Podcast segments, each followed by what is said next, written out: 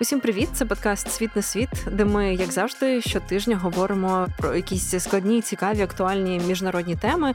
І сьогодні у нас тема буде особливою. Саме так з вами в етері, як завжди, Олена Коренкова та Олег Павлюк. І говоритимемо ми про здавалося б, неочікуваного, а можливо навіть більш все ж таки сподіваного союзника України не лише в нинішній повномасштабній російсько-українській війні, будемо говорити про Японію, про те, чому Японія стала однозначно на бік України, чому за останній рік особливо загострилися російсько-японські відносини, Дещо говоритимемо, звісно, про проблему так званих Курильських островів, які коректно називати північними територіями, і про це, мабуть, ми теж поговоримо.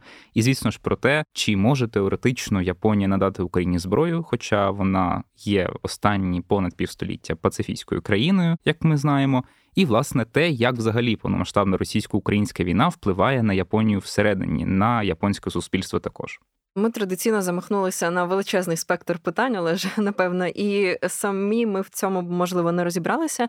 Тому сьогодні з нами Сергій Корсунський, надзвичайний і повноважний посол України в Японії. Пане Сергію, добрий день. Доброго дня. Давайте почнемо трохи традиційно з такого загального контексту. Хочеться вас запитати про те, що ось Японія в сприйнятті українців, напевно, не є заходом в географічному розумінні, але в якомусь ментальному розумінні, і в тому, як вона і від початку повномасштабного вторгнення допомагає Україні, все ж таки її можна зараховувати до цієї умовної західної антипутінської коаліції.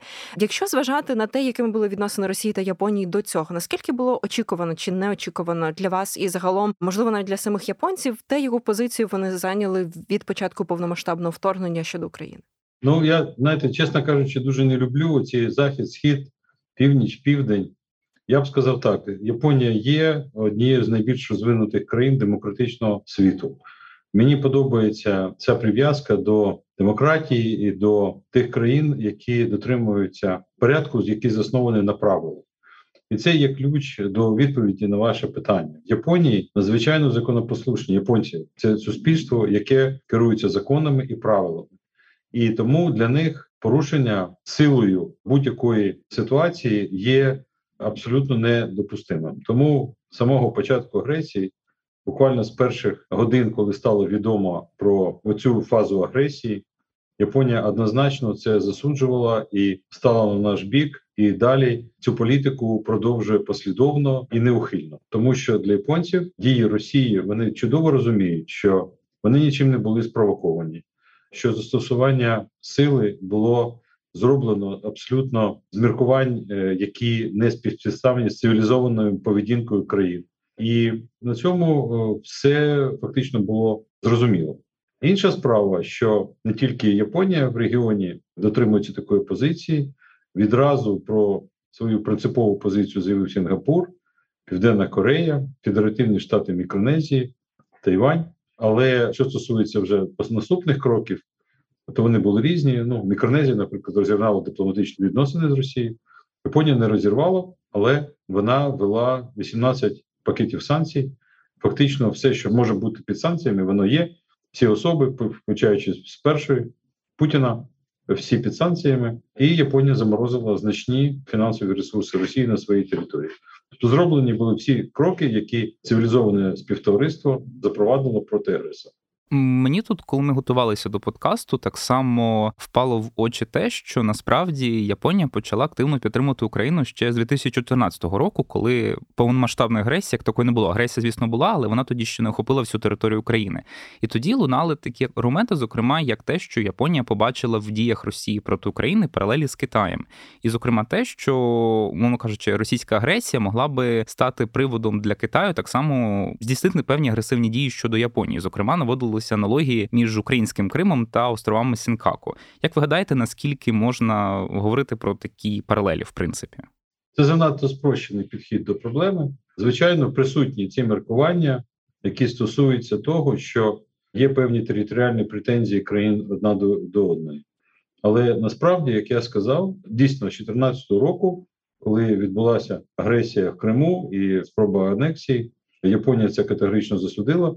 Інша справа, що туди практично були введені санкції, але про них не серйозно говорити. Але зміна будь-якого світового порядку силою неприпустима з точки зору Японії.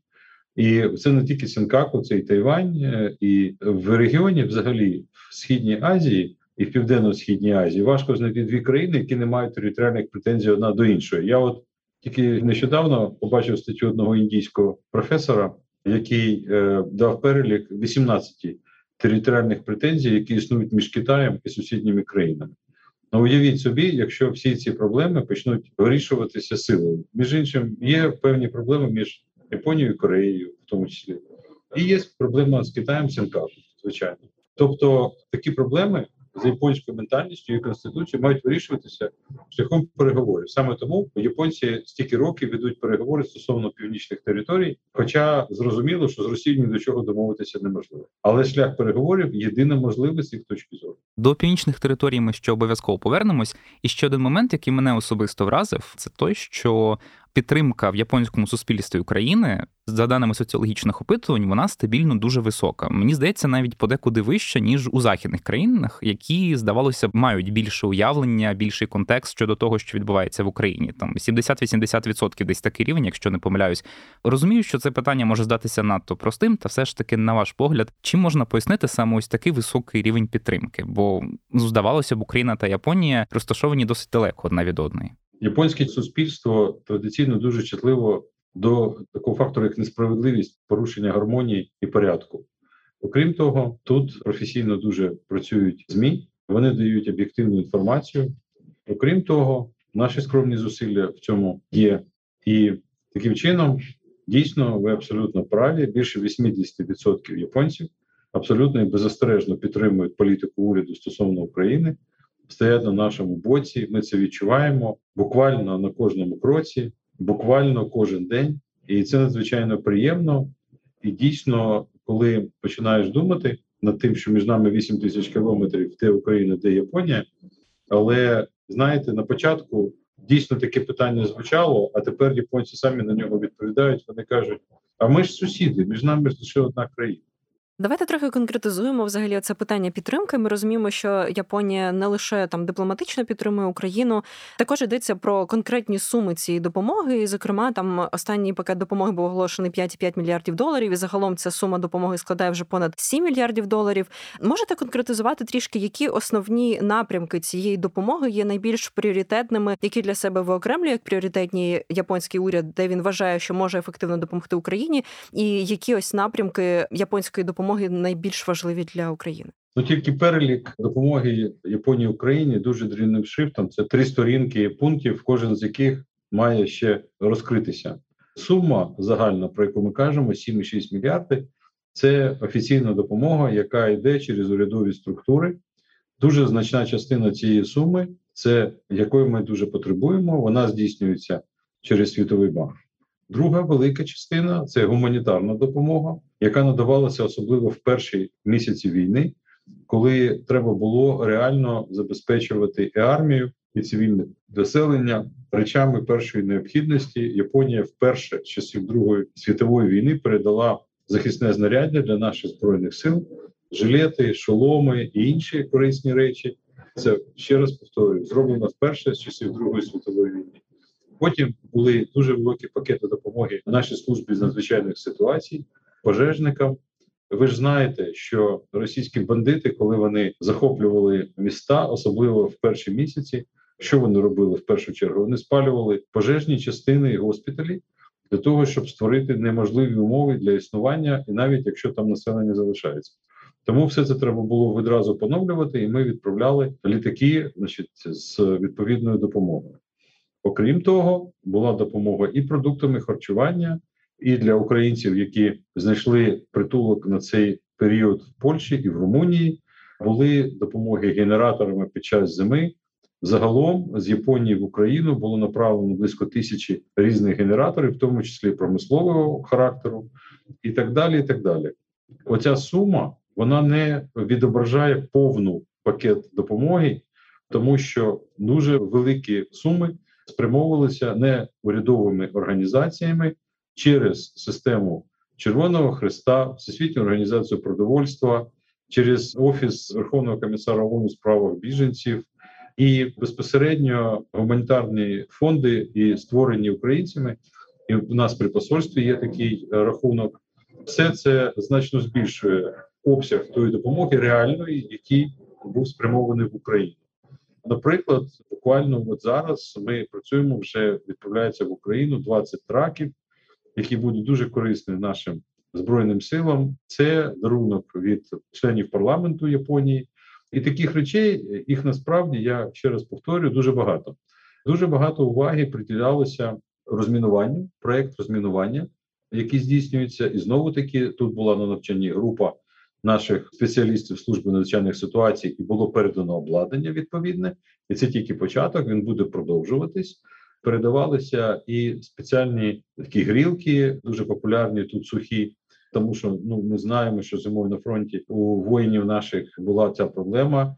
Ми намагалися тими силами, які можна. Ми тільки сім контейнерів з гуманітарною допомогою відправили тільки від посольства в співпраці з українськими організаціями Японії. Тобто, насправді такий пакет він дуже диверсифікований. Ми продовжуємо працювати над такими речами, і, хоча б епізодично, але допомагати в тих обсягах, які можливі. Ну враховуючи логістика, дуже складна. Ми далеко, навіть якщо ви щось відправляєте. Ну от зараз місто Осака своєму побратиму Дніпру відправило декілька автомобілів, в тому числі амбуланс. Ну от воно два з половиною місяці в дорозі. Ну тому що логістика це морем дуже довго і дуже недешево, прямо скажемо. Ви вже дещо говорили про нелетальну військову допомогу, і, зокрема, наголосили на тому, що Японія надала нелетальну військову допомогу Україні вперше з часів Другої світової. Розумію, що це питання так само буде, мабуть, більш гіпотетичним, та все ж, наскільки я читав, в Японії принаймні обговорюється можливість того, чи можна надавати Україні летальну військову допомогу. Нам всім відомо про так звані три принципи надання оборонних технологій та обладнання, які проголосила Японія де чітко дуже регламентовано, в яких випадках це в принципі можливо, і це знову ж таки могло би бути теоретично прецедентом.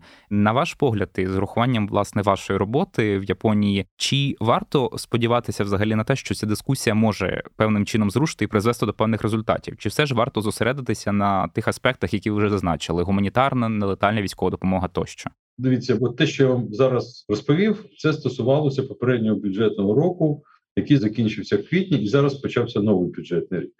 Новий бюджетний рік змінив дещо пріоритети надання допомоги, і сьогодні ми маємо вже третю чи четверту, і попереду ще делегації українських фахівців з різних міністерств відомств, які стосуються майбутньої відбудови.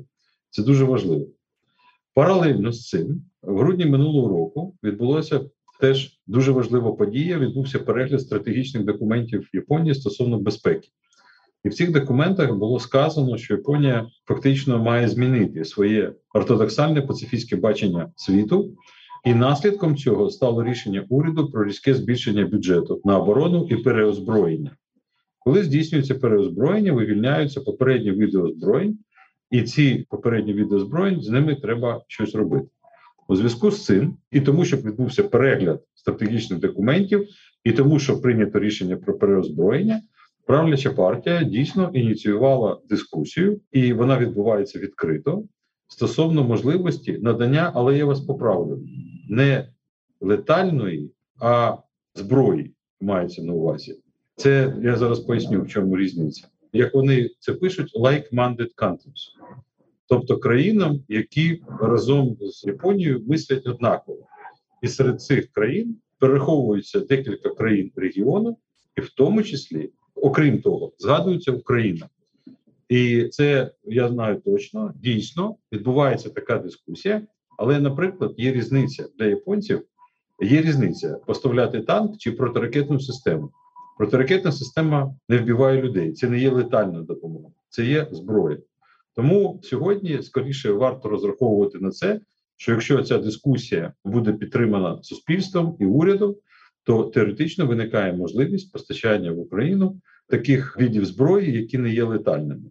Але я хочу зазначити, що сьогодні в японському суспільстві, яке дуже традиційно і ортодоксально пацифістське, поки що підтримки не по відношенню до України, а в цілому щодо зміни цієї політики немає. Останні опитування, які я знаю, це 16% тільки підтримують цю думку. Це не означає, що вона не зміниться. Я думаю, що не треба нехтувати нашими зусиллями по тому, щоб ця підтримка збільшувалася. Але попереду ще дуже багато роботи, над чим ми і працюємо. Тому що ми розуміємо, що навіть якщо наші збройні сили будуть дуже успішними, І навіть якщо уявляти собі, що до кінця року ми звільнимо наші території і буде припинення вогню, нам все одно буде потрібна надсучасна зброя, яка убезпечить нас від наступних можливих агресій з боку Російської Федерації. Продовжуючи загалом тему підтримки Японії і України, не можу не запитати вас, е, звісно, про візит Фуміо Кішіди, прем'єр-міністра до України у березні цього року. Це справді його дуже позитивно оцінювали, і, зокрема, його символічне значення, тому що він відбувався в той же день, коли Сі Цзіньпінь на тлі дискусії про те, на чийому ж боці Китай, кого більше підтримує у цій війні, зустрічався із Путіним. І тут важливо зрозуміти, е, чому взагалі цей візит Фуміо Кішіди настільки важливий для України, і які основні результати вибив би виокремили від цього діалогу, який розпочався? Тому що ми знаємо, що у 2015 році, якщо не помиляюся, востаннє прем'єр-міністр Японії прибував до України. Тобто тут можна все ж про певний символізм говорити. З іншого боку, можна лунати якась критика, що чому так пізно відбувся там понад рік повномасштабного вторгнення вже минув. Як ви це бачите? До 31 рік це да тільки другий візит голови уряду Японії до України і. Нам надзвичайно важливо було, щоб цей візит відбувся, тому що цього року Японія головує в сімці і тому, що буде не тільки саміт в травні, на якому буде брати участь президент України, але практично зараз вже відбувається. От зараз сьогодні ми з вами говоримо. А в місті Такасаки відбувається зустріч G7 е, цифрових міністрів. Є делегація України, і наші делегації будуть або фізично. Ну це меншою мірою, тому що ми розуміємо, що війна, логістика дуже складна е, онлайн, але ми будемо брати обов'язкову участь практично в усіх зустрічах, які будуть в рамках сімки. Японія головує в сімці. Вона це неможливо було собі уявити, що буде відбуватися саміт, на якому питання України буде стояти одним з ключових, і що голова цього саміту, країна, яка нас дуже підтримує, не відвідає Україну.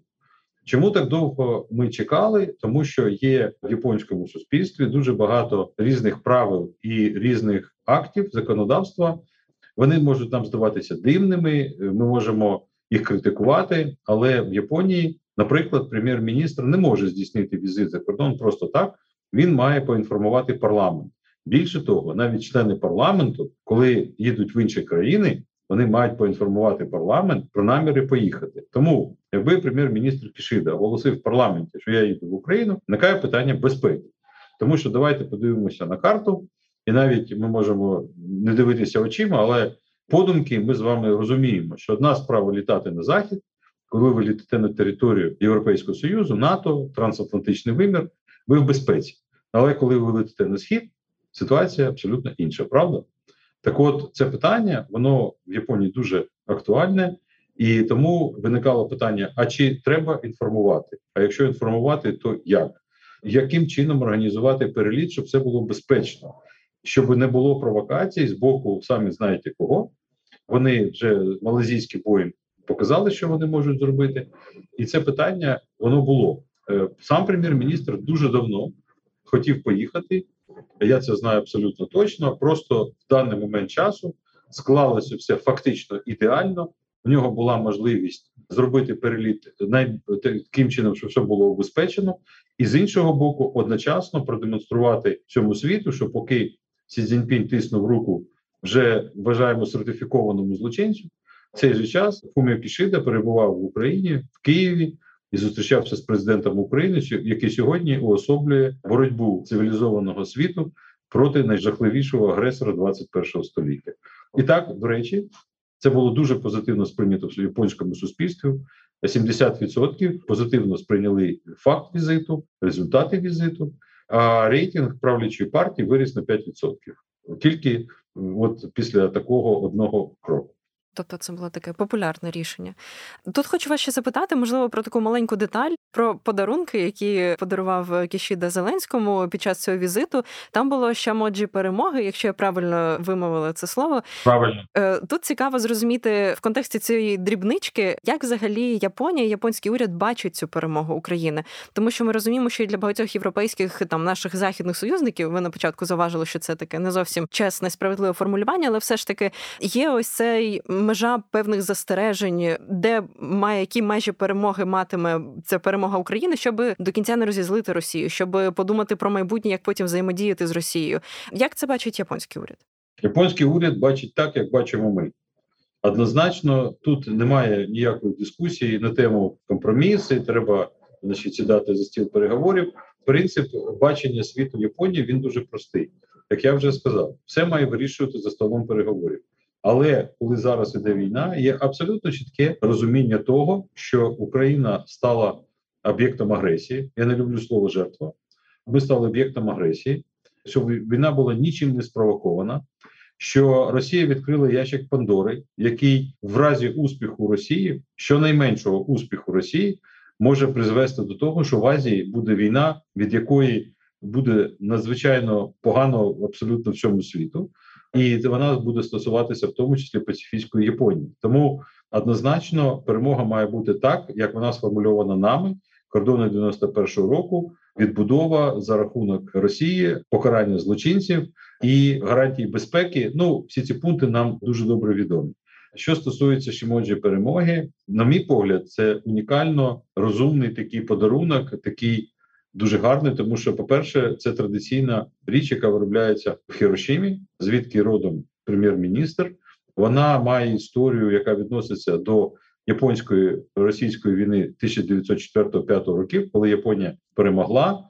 Це такий талісман своєрідний, на якому написані два іерогліфи, які звучать як перемога зараз. Це абсолютно однозначно побажання перемоги зараз, що найскорішої, щире побажання, яке в японській ментальності воно має ще й прив'язку, як я сказав, до переможної війни Японії над Росією. А інше це має відношення до Хірошіми і історії про атомне бомбардування. Це також своєрідний меседж, тому що Японія абсолютно на нашому боці, що стосується ядерної безпеки, і я в даному випадку маю на увазі і Запорізьку АЕС, і загрозу використання тактичної ядерної зброї. Це абсолютно неможливо допустити, і з точки зору Японії це не є навіть не те, що ментально якось е, можливим. Вони на усіх рівнях, яких тільки можливо, в тому числі в МАГАТЕ, в ООН, роблять все для того, щоб підтримати нас. І на саміті Сімки ця тема буде звучати надзвичайно голосно. Так що мені особисто ці подарунки дуже подобаються, незважаючи на те, що в Японії дехто там з опозиції критикував прем'єр-міністра. Ну це не серйозно. Це просто намагання, знаєте, причепитися до популярної теми і показати, що ну давайте крім Шимоджі ще танки привеземо. Ну це популізм. Тобто, як я вже сказав, це для того, щоб з'явилися танки, треба пройти складний шлях відміни не тільки урядових рішень, а я думаю, що і конституції, зміни конституції. Це так просто тут не робиться.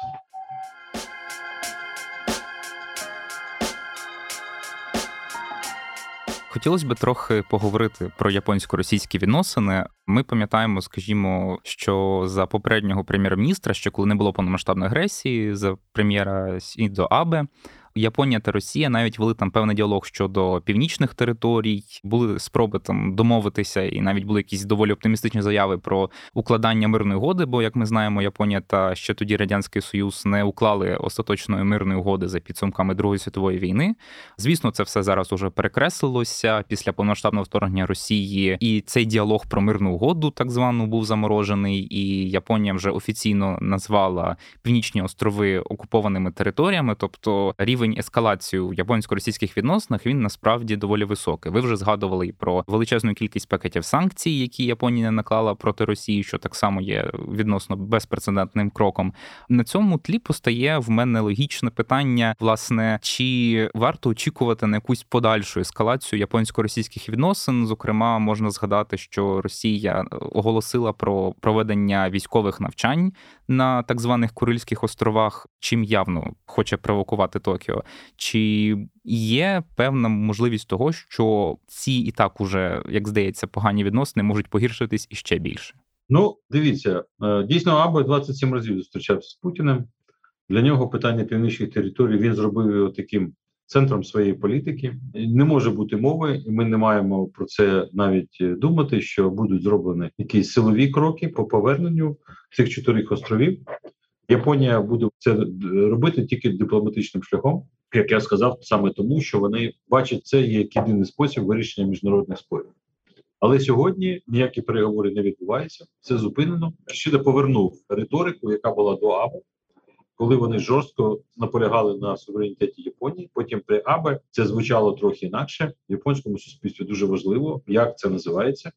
Кишида однозначно заявив про суверенітет над північними територіями, на що Росія відповідає навчаннями, які виглядають дуже смішно. Така клоунада, тому що вони там тренуються відбивати морський десант. Ніхто не збирається туди висаджувати ніякий десант, От, але вони демонструють силу. Ніхто її не боїться. По-перше, військово-морський флот Японії це дуже потужна структура. Тут же є сили самооборони. Вони не розраховані на якісь е, масштабні дії, я би так сказав, по атаці кого-небудь. Це сили самооборони. Ця концепція розрахована на те, щоб убезпечити Японію від можливих загроз з повітря і з моря. Тому Японія буде продовжувати. Вона про це говорить, наполягає. Вона протестує кожен раз, коли росіяни черговий раз проводять там навчання або проводять стрільби, або літають тут літаками, бомбардувальниками. Коли ще де був Київ, вони тут літали ту 95 літали навколо Японії е, у Японському морі. Це нікого не абсолютно не турбує, тому що у Японії є відповідні літаки. Ну вони називаються F-2, це модифіковані F-16. От, тобто вони нічого цього не бояться, але вони дуже уважно за цим слідкують, і вони дуже уважно вивчають досвід наш, і вони вивчають те, як діють росіяни, і готуються, як я сказав, до того, що потрібна більш сучасна зброя, більш якісна, в більшої кількості, тому що на цих самих островах на Еторофу, на найбільшому з них росіяни створили. Вони ж нічого більше створити не можуть. Вони створили там морську базу, і ракетну базу, поставили бастіон, іскандер і, звичайно, да, С-400. Якщо подивитися на мапу, то ви побачите, візьміть циркуль 400 кілометрів, там нема проти кого, єдиний ворог це Японія. Японці все це бачать, вони ставляться до цього дуже погано, але ще раз повторюю, вони не бояться. Вони співпраці з американцями, з якими є договір про безпеку, вони готуються до можливих провокацій. А сьогодні насправді, коли ми говоримо про Японію, то треба мати на увазі, що у нас один ворог, а у них три. У них є ще Північна Корея і є Китай. Тому їм потрібно що на півночі, що на півдні, що посередині, де Корея, яка постійно стріляє в їх бік, потрібно серйозно зміцнювати свої оборонні можливості, що власне і відбувається, як я вже сказав. До речі, про ці загрози, наскільки пам'ятаю, на зустрічі очільника НАТО Єнса Столтенберга та Фуміо Кішіди звучала фраза про те, що те, що зараз відбувається в Європі, може уже завтра статися в Азії. Тобто йдеться саме про ці три головні загрози для Японії, чи е, що саме мав тоді на увазі Столтенберг, коли йшлося про це? І чи можна сказати, що справді зараз відбувається якась величезна система змін на тлі російської агресії в Україні? Зокрема, ми знаємо, що Японія оновлює свою стратегію національної безпеки, проховуючи всі ці загрози, і, зокрема, російську. Чи можна говорити, що ця зміна відбувається просто зараз з урахуванням ось цих актуальних загроз? Саме просто зараз вона і відбувається. Як я вже сказав, це стратегія національної безпеки. Це один з трьох документів, який в грудні був прийнятий в новій редакції. Значить, що мав Столенберг на увазі, і ця фраза, яку ви тільки що процитували, це формула, яку Кішида висловив як концентровану таку думку, позицію Японії. То те, що сьогодні відбувається в Європі, маючи на увазі війну Росії проти України, завтра може повторитися в Азії. Що він мав на увазі? Він мав на увазі те, що я вже сказав, те, що тут тільки Китай має 18 територіальних претензій з сусідніми країнами. А якщо піти далі, то тут кожні дві країни обов'язково мають якісь територіальні претензії, і це все створює ситуацію, коли сама думка можливості вирішення цих територіальних спорів силою може призвести до такої пожежі, що нікому мало не здасться. І саме це мав на увазі Кішида, що неможливо уявити, що Росія вирішить будь-яких питань, але вони ж намагалися робити вигляд, що в них є якийсь порядок денний політичний. Да? Ми пам'ятаємо, що все почалося. Ультиматуми НАТО, повернення там 1900 там якогось року і так далі. і так далі. Ну ми то розуміємо, що це це дурниця. Принаймні офіційно вони це виносили як політичний порядок денний. І якщо раз ви не прийняли цей ультиматум, то тепер ми от вирішимо його силою. Тепер зрозуміло, що потім пішла денацифікація, десатанізація і вся ця абсолютніша дурниці, які вони е, вимовляли в Японії. Все це чують, бачать, розуміють, що все це не має нічого спільного з реальністю, але вони розуміють, що якщо тут десь виникне випадково або свідомо якась ситуація, яка призведе до збройного конфлікту, то може запалати вся південно-східна Азія. Знаєте, як один е, японський професор, ми з ним це дискутували цю тему, і він мені каже: вони ж народ, який мислить образами. Да? Він каже: От ми уявляємо як Європу, от Європейський Союз це така коробка, в якій всі країни Європи дуже щільно, акуратно упаковані, і запаковані зверху стоять дві печатки: одна називається ЄС, друга НАТО. І тому там, навіть якщо там є територіальні якісь претензії, якісь проблеми, вони звідти не висклизнуть, тому що там все зрозуміло. Так от у нас в Азії це абсолютно помилкове бачення, що тут те саме, абсолютно немає чого спільного з реальністю. Отут все не те саме. Тут є монархії, тут є комуністичні країни, демократичні країни, країни, в яких військовий переворот зараз М'янма, країни, в яких Росія дуже сильно присутня, країни, в яких повністю контролює ситуацію Китай. Є країни, які мають якесь своє специфічне ставлення, релігійні якісь специфічні аспекти. Є іслам, і буддізм, і християнство, і все, що ви хочете. І оцей весь котел він не єдиний. І існують тертя, і була надія, і вона зберігається досі. Японці чітко стоять на цій позиції, що в Азії треба дотримуватися режиму такого мірного співіснування, який продовжується ну от вже більше 30 років. Це після того, от як остаточно там був конфлікт В'єтнама з Камбоджею, і от після того, як все це так би мовити, врегулювалось, от зараз настав час для мирного розвитку. І дійсно, якщо подивитися на результати цих останніх 30-40 років, а не тільки на післявоєнний розвиток, ми побачимо, що дійсно країни Південно-Східної Азії дуже активно розвиваються економічно, вони стають заможнішими, стають важливішими. Тому припинити це все і поміняти це все на якісь односторонні дії окремих держав збройним чином це неможливо. Звичайно, всередині всі ці історії лежить Тайвань і побоювання, що риторика Сі Цзіньпіня стосовно того, що збройні сили Китаю мають бути готові до війни, і що політика одного Китаю це є абсолютно ні в якому разі, ні за яких умов, ні під яким соусом не може бути змінена. Вона звичайно всіх турбує, тому що питання Тайваню це питання контролю не тільки над виробництвом чіпів, це питання контролю над південно-китайським морем, де проходить половина світової торгівлі, і неймовірна кількість кабелів зв'язку між Японією, Кореєю і всім іншим світом. Там же ж і Філіппіни, і В'єтнам всі задіяні. Якщо південно-китайське море стає виключно китайським, то весь цей потік торгівлі буде йти невідомо якими маршрутами. Це нереально, це неможливо, і це абсолютно не в інтересах ні ЄС, ні США. І тому сьогодні, от навколо цього, навколо присутності Китаю в Тихому океані, його можливості доступу до значної кількості невеликих острівних, острівних держав, до речі, частина з яких е, підтримують дипломатичні відносини не з КНР, а з Тайванем.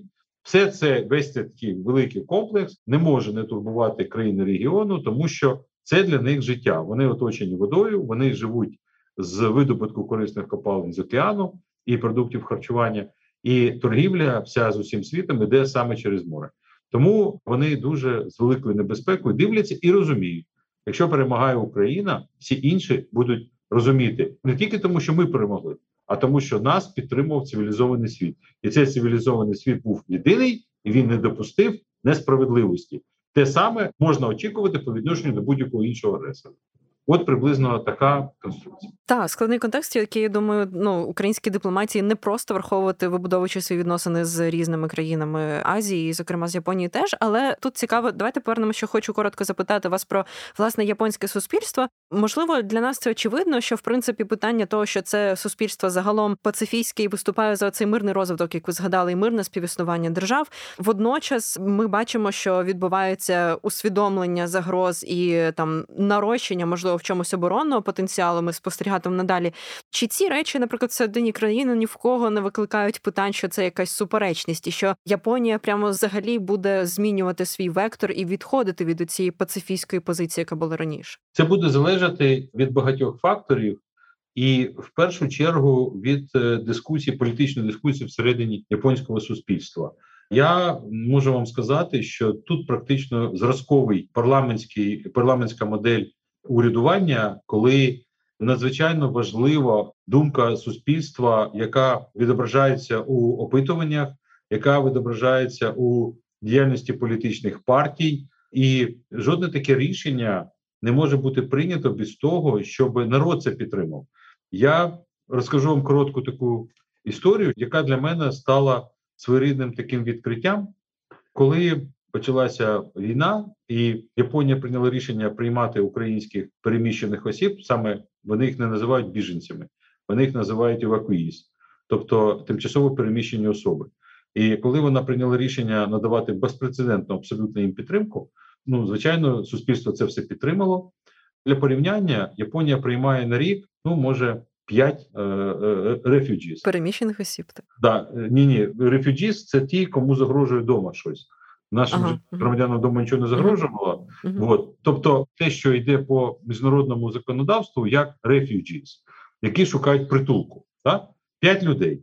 Українців прийняли 2300. І ці п'ять людей дуже довго роками чекають дозволу на роботу і так далі. Українцям протягом двох тижнів видаються документи, які дають можливість їм працювати, дітям навчатися, їм дається безкоштовне житло, фінансова підтримка і так далі. і так далі. Тобто, пакет можна сказати, який дозволяє абсолютно нормально існувати. Звичайно, треба певні зусилля для того, щоб там вивчити мову для того, щоб працювати.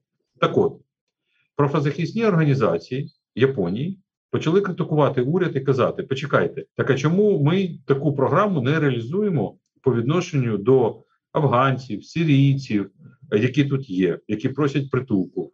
Їх набагато менше, але вони існують. І як я сказав, по відношенню до них здійснюються дуже довгі бюрократичні процедури. І відповідь уряду була така: так хоче японський народ. Це те, про що ми сказали з вами спочатку.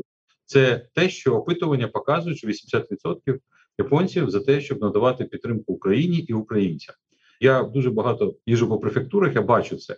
Так, от е, для того, щоб змінилося те, що про що ви питаєте, для того, щоб змінилася політика, яка є таким наріжним каменем після воєнного розвитку Японії, пацифізм і ця стаття конституції, в якій написано, що Японія відкидає силу як фактор вирішення міжнародних спорів і що вона не буде мати армію, і так далі. І так далі, щоб все це змінилося, це мають бути дуже складний процес. Окрім того, що це має бути підтримано парламентом, чи має бути референдум. і На цьому референдумі мають бути дві третини, і так далі. Тобто, народ має цього захотіти.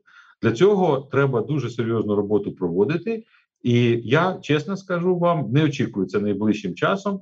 Хоча, як я вже сказав, провідна політична сила, ліберальна демократична партія, е, яка фактично формує разом з іншою партією Кемейто блок, який формує уряд, вони цю дискусію розпочали. Поки що суспільство до цього ставиться дуже обережно.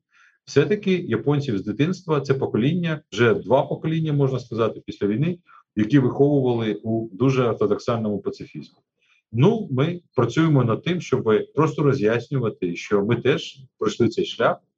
Для них це дуже велике відкриття, щоб Україна стала незалежною, подивилися навколо, не побачили жодного ворога. Тому в 94-му році ми не тільки видали ядерну зброю, а ми порізали ту 95, з яких росіяни по тепер стріляють ракетами. Ми віддали ту всю зброю, тому що ну вона навіщо вона нам коли навколо у нас одні друзі. І е, ви знаєте, армія була скорочена, і коли 14 рік стався, нічим було воювати, ну і так далі. Тобто, всю цю історію ми ж теж пройшли. То для них це дуже важливий досвід. Вони починають усвідомлювати, що пацифізм е, дуже ефективний тоді, коли у вас є сила, проти якої ніхто не спробує навіть застосувати свою силу. А це міняє дуже багато чого.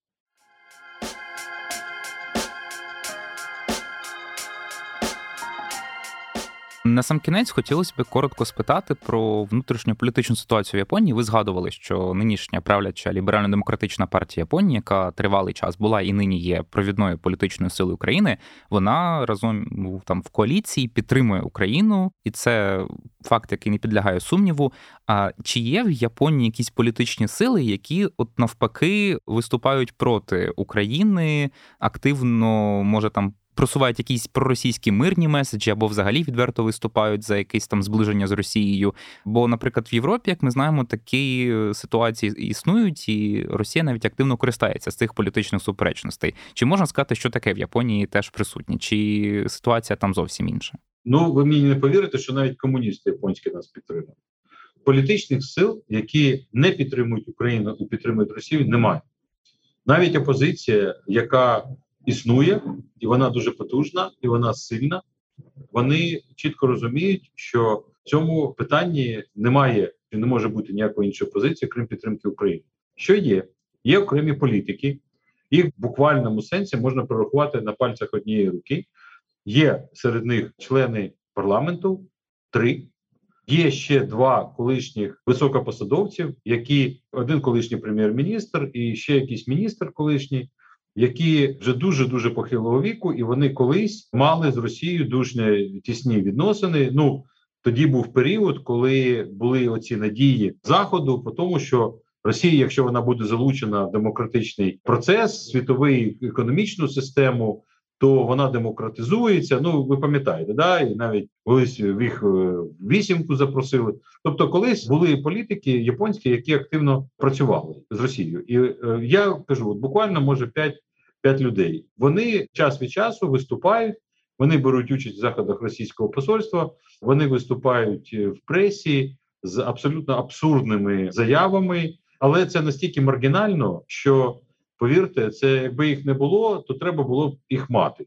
Тому що коли вони говорять абсолютний бред, на тлі цього бреду об'єктивні репортажі японських змі Е, і NHK, і Кіодо, і провідних газет, таких як Асакі Шимбун і інші, виглядає ще переконливіше. Розумієте, тут японський народ живе в Твіттері, Ну я також живу в Твіттері, тому що немає іншого варіанту.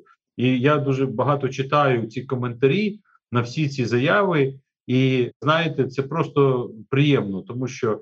Японці ж дуже освічені, і вони дуже добре розуміють і знають історію, пам'ятаючи історію Другої світової, і багато з них мають рідних, які пройшли Сибірські концтабори, де росіяни знищували японців. То вони це прекрасно розуміють, і вони відповідають цим політикам, і вони чітко знають, оце людина, яка проросійська, і яка те, що вона говорить, це не має нічого спільного з реальністю. Ну це Просто треба приймати як даність. Ну от є такий проросійський політик. Японія країна демократична, ніхто нічому заборонити вимовляти свої якісь думки не може, тому вони є. Але на цьому все. Абсолютна більшість японців за нас. Інша справа, що є таке е, шанобливе ставлення до російської культури. Ми над цим працюємо, щоб його не було, але воно є, тому що дуже багато свого часу японців тут, наприклад, дуже популярний балет дуже багато японців вчилися в Москві, і це якби присутньо в суспільстві як думка. Але дуже багато японців вчилися і в Україні, і київський балет сьогодні очолює японець.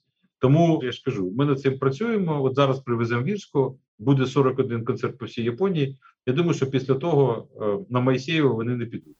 Ну тобто, є способи, як впливати на це. Культура дуже важлива в цьому плані, і поки був ковід, було дуже важко. Сьогодні легше набагато. Це просто я про те, що насправді політичних сил проросійських немає. А з усім іншим ми будемо боротися засобами публічної дипломатії, і я думаю, що немає ніякого сумніву, що ми переможемо. Є чітке розуміння, хто є хто, і чітке розуміння, що ми захищаємо свій дім, своїх рідних, свою державу, свій суверенітет, і це абсолютно не підлягає ніяким дискусіям. Мені здається, це просто прекрасна нота для такого підсумування. І я не знаю, коли я читаю ваш Фейсбук, мені іноді здається, що це такий портал в ідеальний світ е, цілої японської підтримки, всебічної підтримки України. Ну але ви підтверджуєте, що це так і є. Це дуже хороші сигнали. А тепер треба ще й в Твіттер обов'язково так, дивитися. Так, Я, я піду туди одразу ж після нашої розмови. Ви коли згадували про цей ширший контекст взаємодії Японії з іншими сусідами та небезпеками, я згадувала вашу книжку чудову, яка була написана ще до повномасштабного вторгнення Росії в Україну про те, як Україні будувати відносини із країнами Азії. І хочу вас запитати зараз в контексті нових загроз для України і загалом для Азії. Теж давайте візьмемо лише двосторонні відносини України та Японії. Як Україні будувати ці відносини так, щоб бути максимально ефективним партнером, тому що ми багато говорили про певні очікування від Японії, як може змінюватися її політика, як нам отримувати більше допомоги, але мало говорили про те, що може Україна дати. От зараз ми бачимо днями в галузі цифрової співпраці було підписано угоду між Україною та Японією. Це напевно важливий крок. Які ще можуть бути, що Україна може дати? Ну, по-перше, раз ви вже згадали про мою книжку, то я маю сказати, що в травні місяці, у тому самому видавництві Віват, з яким я дуже радий співпрацювати, вийде третя книжка, О. яка називається Як нації відновлюються. Це на прикладі Японії, Кореї, В'єтнаму і Китаю, досвід їх відбудови після стихійних лик і війн. Це спеціально за домовленістю з видавництвом. Я вивчав це питання і знайшов надзвичайно багато цікавих речей, які ми можемо використати при відбудові України. Тут оці країни вони пройшли через жахливі війни. Мільйони людей загинули, було знищена інфраструктура, втрачений ВВП і так далі. І так далі. І але ж вони всі повстали. І дуже багато є цікавих висновків, які ми можемо для себе зробити, що робити і як робити по відбудові. Так що, починаючи з травня, наскільки я знаю, видавництво Віват її буде розповсюджувати. Так що е, я, я е, продовжую цю роботу. Значить, що стосується Японії, ми працюємо дуже активно. По перше, з усіма міністерствами, які тільки тут є. А тут е, дуже потужні урядові структури: Міністерство економіки, торгівлі і промисловості, наприклад, Міністерство сільського господарства, це друге міністерство з МЗС, з агентством технічної допомоги Джайка, з фінансовими структурами, такими як Джебік, це банк, ну е, аналог нашого Ексіму, і банки розвитку, і так далі. І так далі, з усіма найбільшими корпораціями Японії, торговими домами. Буквально з кожним з них ми маємо зустрічі, ми маємо дискусії. В кожному з них створені спеціальні групи, які займаються тільки Україною для відбудови.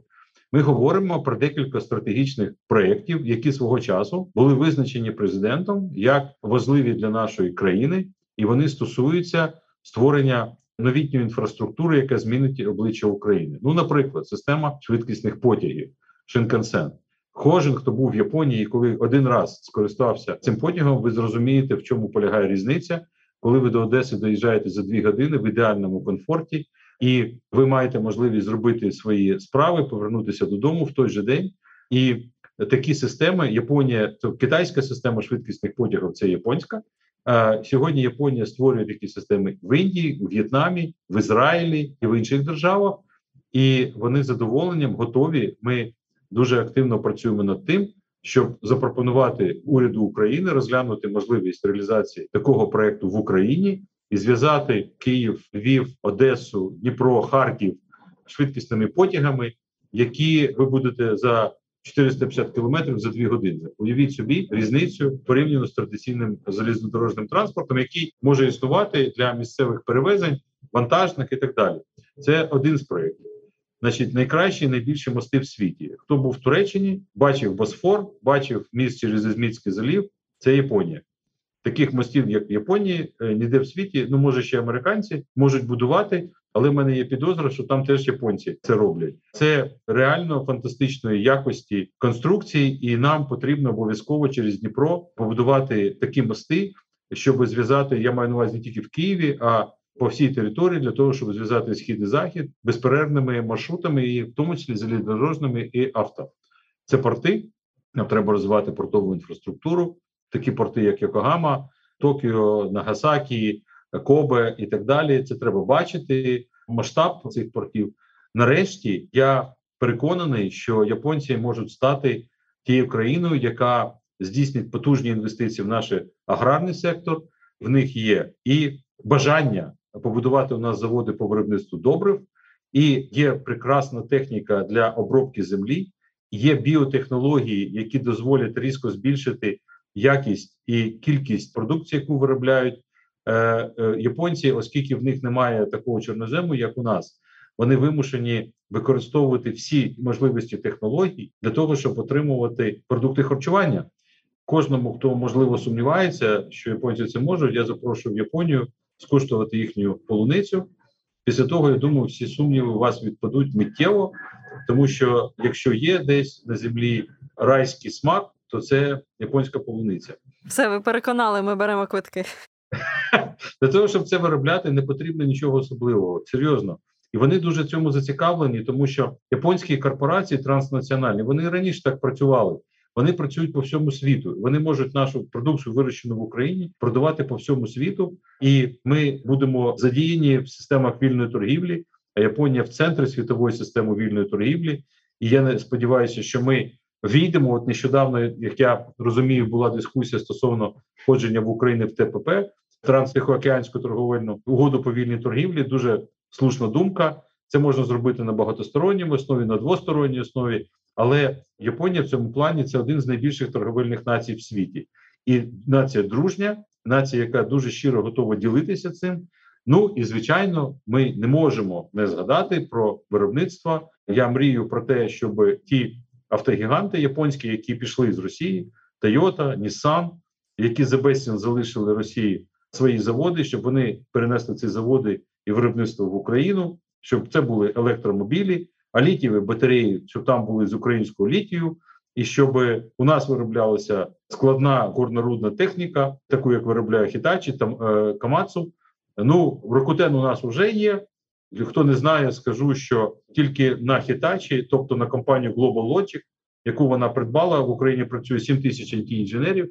Все це воно є. А з іншого боку, коли ми будемо створювати нову Україну, нову нашу економічну модель, я би е, вважав за доцільне дослухатися до досвіду японців, які дуже вміло це зробили після Другої світової, які допомогли всім іншим країнам Азії, і вони безумовно мають фантастичний досвід. Саме тому я про книжку і згадав, тому що щоб всі побачили, як цей досвід потім активно використовувався в Кореї, в В'єтнамі і в Китаї.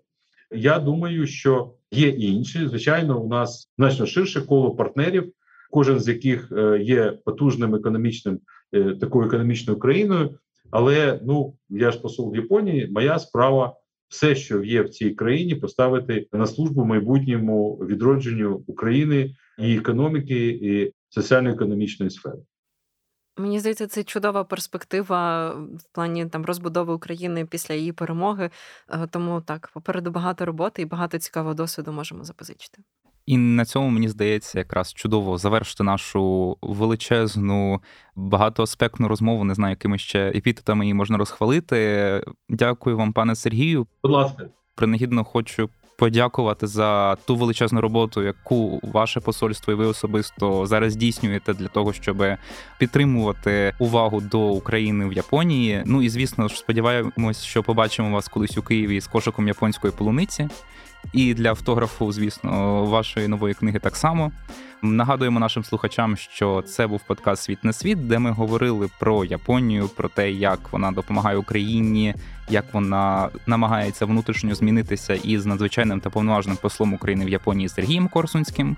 І обов'язково продовжуйте слухати наш подкаст щотижня на усіх платформах Української правди. Ми чекаємо, як завжди, ваших відгуків, коментарів, побажання щодо гостей і тем, які ви хочете тут почути.